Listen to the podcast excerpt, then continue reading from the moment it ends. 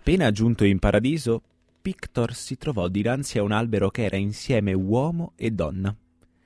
Pictor salutò l'albero con riverenza e chiese Sei tu l'albero della vita? Ma quando invece dell'albero volle rispondergli il serpente, egli si voltò e andò oltre. Era tutt'occhi. Ogni cosa gli piaceva moltissimo. Sentiva chiaramente di trovarsi nella patria e alla fonte della vita. State ascoltando Tra le righe, protagonista di questa nuova puntata è Pictor.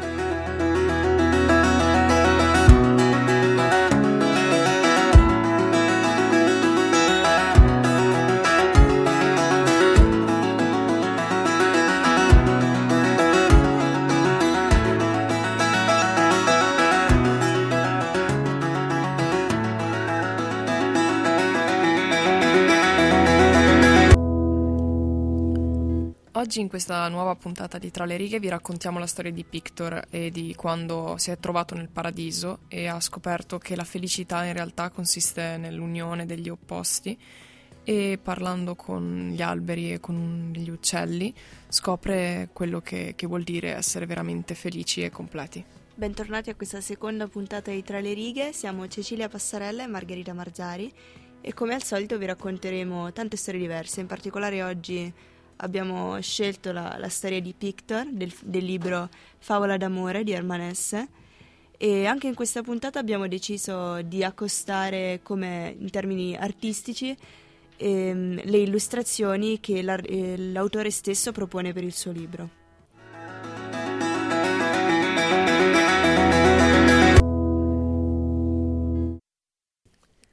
Vorrei trovare un'espressione per la dualità Vorrei scrivere capitoli e frasi dove fossero sempre visibili contemporaneamente canto e controcanto, dove accanto ad ogni varietà vi fosse l'unità, accanto ad ogni scherzo la serietà. Perché solo in questo consiste per me la vita, nel fluttuare tra due poli, nell'oscillazione tra i due pilastri portanti del mondo. Vorrei con gioia far vedere sempre la beata varietà del mondo ed anche sempre ricordare che al fondo di questa verità vi è un'unità.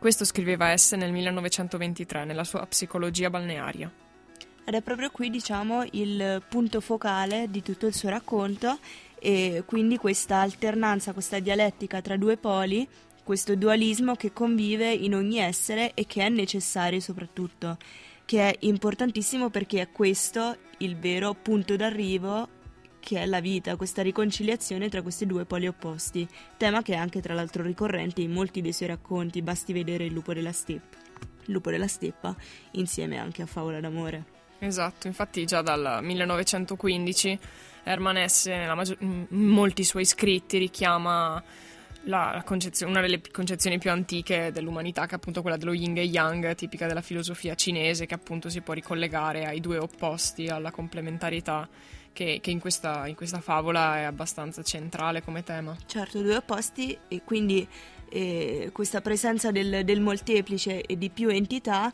che allo stesso tempo formano una sorta di unità all'interno della, della, vita stessa, cosa che comunque oltre alla molteplicità va a unirsi al tema che è quello delle trasformazioni.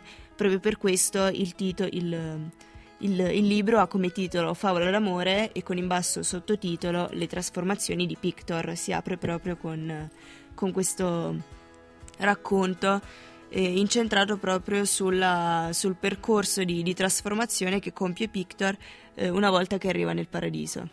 Infatti inizialmente lui arriva in questo paradiso dove tutto cambia, tutto si trasforma più e più volte e lui trova una, una pietra che gli permette di trasformarsi, si trasforma in un albero. Però dopo non, non, non, può più trasformarsi altre volte, ci vogliono anni perché lui riesca a capire che, che non è felice quindi perché esatto. appunto non, non, gli è permesso trasformarsi, non ha il dono della trasformazione che invece è presente in qualsiasi altro elemento di questo paradiso. E che è proprio eh, diciamo, la caratteristica principale del paradiso, ovvero la trasformazione e il continuo mutamento. Tanto è vero che eh, il, il libro si apre proprio con questa immagine della trasformazione e in particolare vediamo come sia proprio l'albero della vita ad apparire a Pictor prima di qualsiasi altra cosa un albero che è appunto simbolo della trasformazione. Esattamente, e lo stesso Pictor riuscirà ad arrivare alle, egli stesso alla trasformazione, al riuscire a trasformarsi solamente nel momento in cui anche lui sarà completo del suo opposto. Esatto, ovvero una donna. Esatto, quindi solamente all'arrivo di, della donna nel paradiso lui riuscirà a, a completare il suo percorso e arrivare alla felicità. Pictor scorse un uccello sull'erba posato e di luminosi colori ammantato. Di tutti i colori il bell'uccello sembrava dotato. Al bell'uccello variopinto egli chiese: Uccello, dov'è dunque la felicità? La felicità, disse il bell'uccello e rise con il suo becco dorato. La felicità, amico, è ovunque, sui monti e nelle valli, nei fiori e nei cristalli. Con queste parole l'uccello spensierato scosse le sue piume, allungò il collo, agitò la coda, socchiuse gli occhi, rise un'ultima volta e poi rimase seduto immobile, seduto fermo nell'erba. Ed ecco, l'uccello era diventato un fiore variopinto. Le piume si erano trasformate in foglie, le unghie in radici. Nella gloria dei colori, nella danza e negli splendori, l'uccello si era fatto pianta. Pictor vide questo con meraviglia.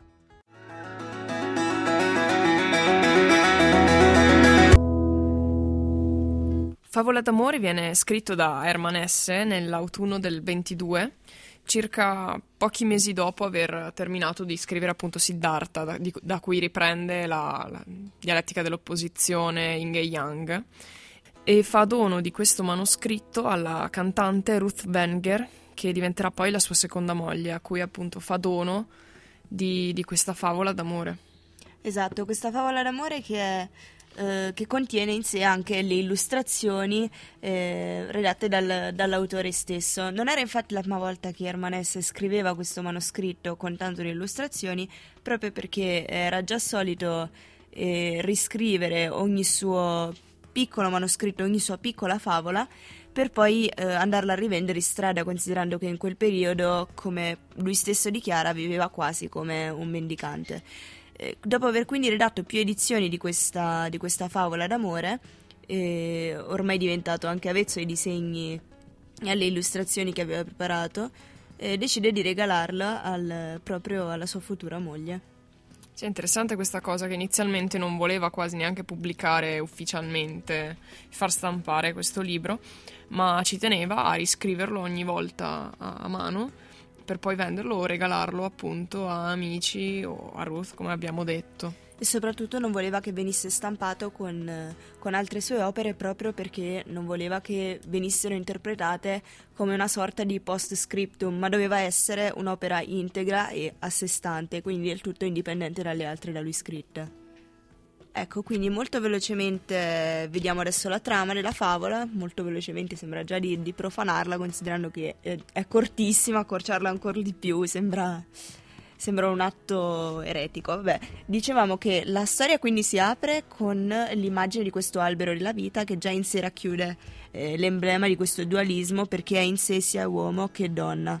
Da qui Pictor, aggirandosi un po' per, per questo paradiso, nota come ogni cosa è, intris- è, intrisa di questa sorta di, di, questa sorta di misticismo comune un po' a tutte le cose che sono appunto all'interno di questo e ogni cosa è a dir poco completa nelle sue trasformazioni e in continuo divenire. Sì, c'è un po' questa magia diffusa ovunque, questa capacità di, di cambiare forma, di, um, di, diventare altro, quindi, quindi um, c'è soprattutto l'immagine dell'uccello di, con cui Victor parla, che gli chiede appunto dov'è, dov'è, la felicità e l'uccello gli risponde che è ovunque, che è in ogni cosa e dopo aver risposto così si trasforma in, conti- continua a cambiare forma sempre più velocemente. Nasce quindi anche in Pictor questo desiderio di, di accomunarsi e di integrarsi perfettamente con quello che è l'ambiente che è intorno e quindi di, di prendere questa, di assumere questa capacità di, di trasformazione e di mutazione, proprio per sentirsi anche lui completo con se stesso. Capisce che però non è un qualcosa che viene tutto.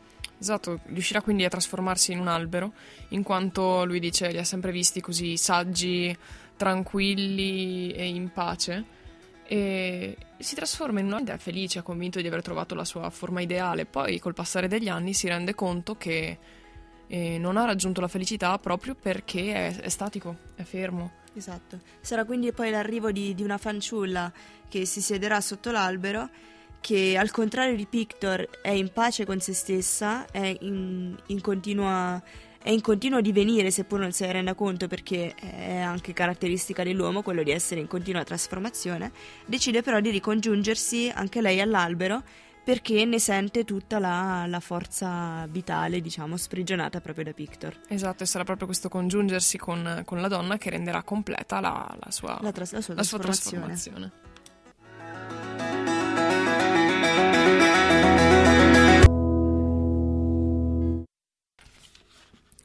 Se tra il lavoro per i prigionieri di guerra voglio godere di qualcosa di bello e voglio allontanarmi dall'attualità per immergermi in qualcosa di indubbiamente prezioso, allora non scrivo. Ma a quasi 40 anni ho iniziato a disegnare e a dipingere, attività che hanno per me quasi la stessa funzione e spesso qualcosa di più. Esatto, in, questo, in queste poche righe si capisce come per, per esse il mestiere di poeta sia inscindibile da quello di pittore, seppur lui non si dichiari mai essere un pittore, piuttosto un una persona che si diletta a dipingere, anche sì. perché dice che non sono molto distinguibili le sue figure. No, esatto, lui dice di non essere particolarmente bravo, però è una cosa che gli serve, è una cosa da cui lui trae molto beneficio, quindi è una cosa che fa per lui. Infatti dice proprio che anche i suoi amici non apprezzano particolarmente questa sua arte e non apprezzano neanche lui nel momento in cui decide di iniziare a dipingere, esatto. come se non accettassero una sorta anche di trasformazione dell'autore stesso, cosa che lui ribadisce essere fondamentale all'interno della vita di un uomo. Quindi vediamo anche come questi, queste sue illustrazioni siano in, in ogni copia, anche oggi, di, del libro Favola d'amore, eh, sostanzialmente perché è come se la, la, storia fosse scritta un po' sulla base anche di quelle che sono le illustrazioni. Sì, eh, descriviamo anche un po' come sono queste illustrazioni, diciamo che sono mo- molto colorate, certo. fa largo uso di colori e per esempio c'è una, un'immagine in cui rappresenta la trasformazione dell'uccello e quindi ci sono diversi animali, diversi oggetti rappresentati sulla stessa pagina, pagina che già come sfondo è molto colorata perché c'è questo sfondo viola molto acceso con delle, de, dei sottoriquadri con appunto rappresentati questi animali che sono di mille colori anche che non c'entrano assolutamente niente con i colori reali. Per esempio c'è una farfalla rosa con dei fiori blu che però sono talmente accesi e assurdi come accostamenti da risultare quasi inverosimili. Certo, tutto sta ovviamente nell'enfatizzare questa necessità di differenziare le cose, di, di esaltarle e appunto di, di, di, accentuarne qual è la loro caratteristica e loro, la loro mutevolezza, si può dire? Mutevolezza. Si può dire.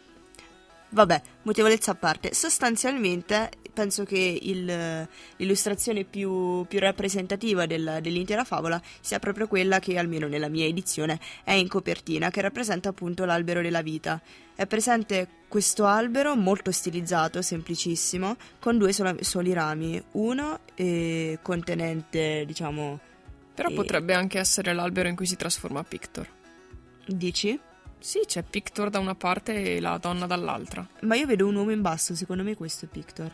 Cioè, è nel, vero, momento cui, nel momento in cui entra in paradiso, Pictor vede l'albero della vita e l'albero gli dice appunto che lui è insieme sia uomo che donna. C'è anche il serpente arrotolato intorno. E c'è il serpente tronco. che appunto tenta di, di, persuadere Pictor a prendere il cristallo e a, tra- e a, trasformarsi a sua volta. Quindi anche qui riemerge la figura del, del serpente, del serpente tentatore. tentatore.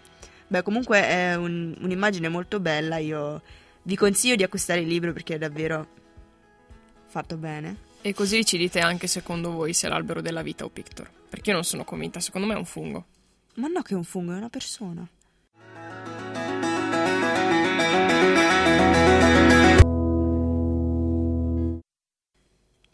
Siamo giunti alla conclusione anche di questa seconda puntata della seconda stagione di Tra le righe. Noi vi ringraziamo per averci ascoltato, se ci avete ascoltato, se no non vi ringraziamo. E vabbè, settimana prossima vi racconteremo la storia che viene raccontata da Pennac nell'occhio del lupo. Comunque scherzavo, sì che vi ringraziamo. Vi aspettiamo quindi alla prossima settimana con un nuovo appuntamento, martedì alle 18.30 solo su Samba Radio.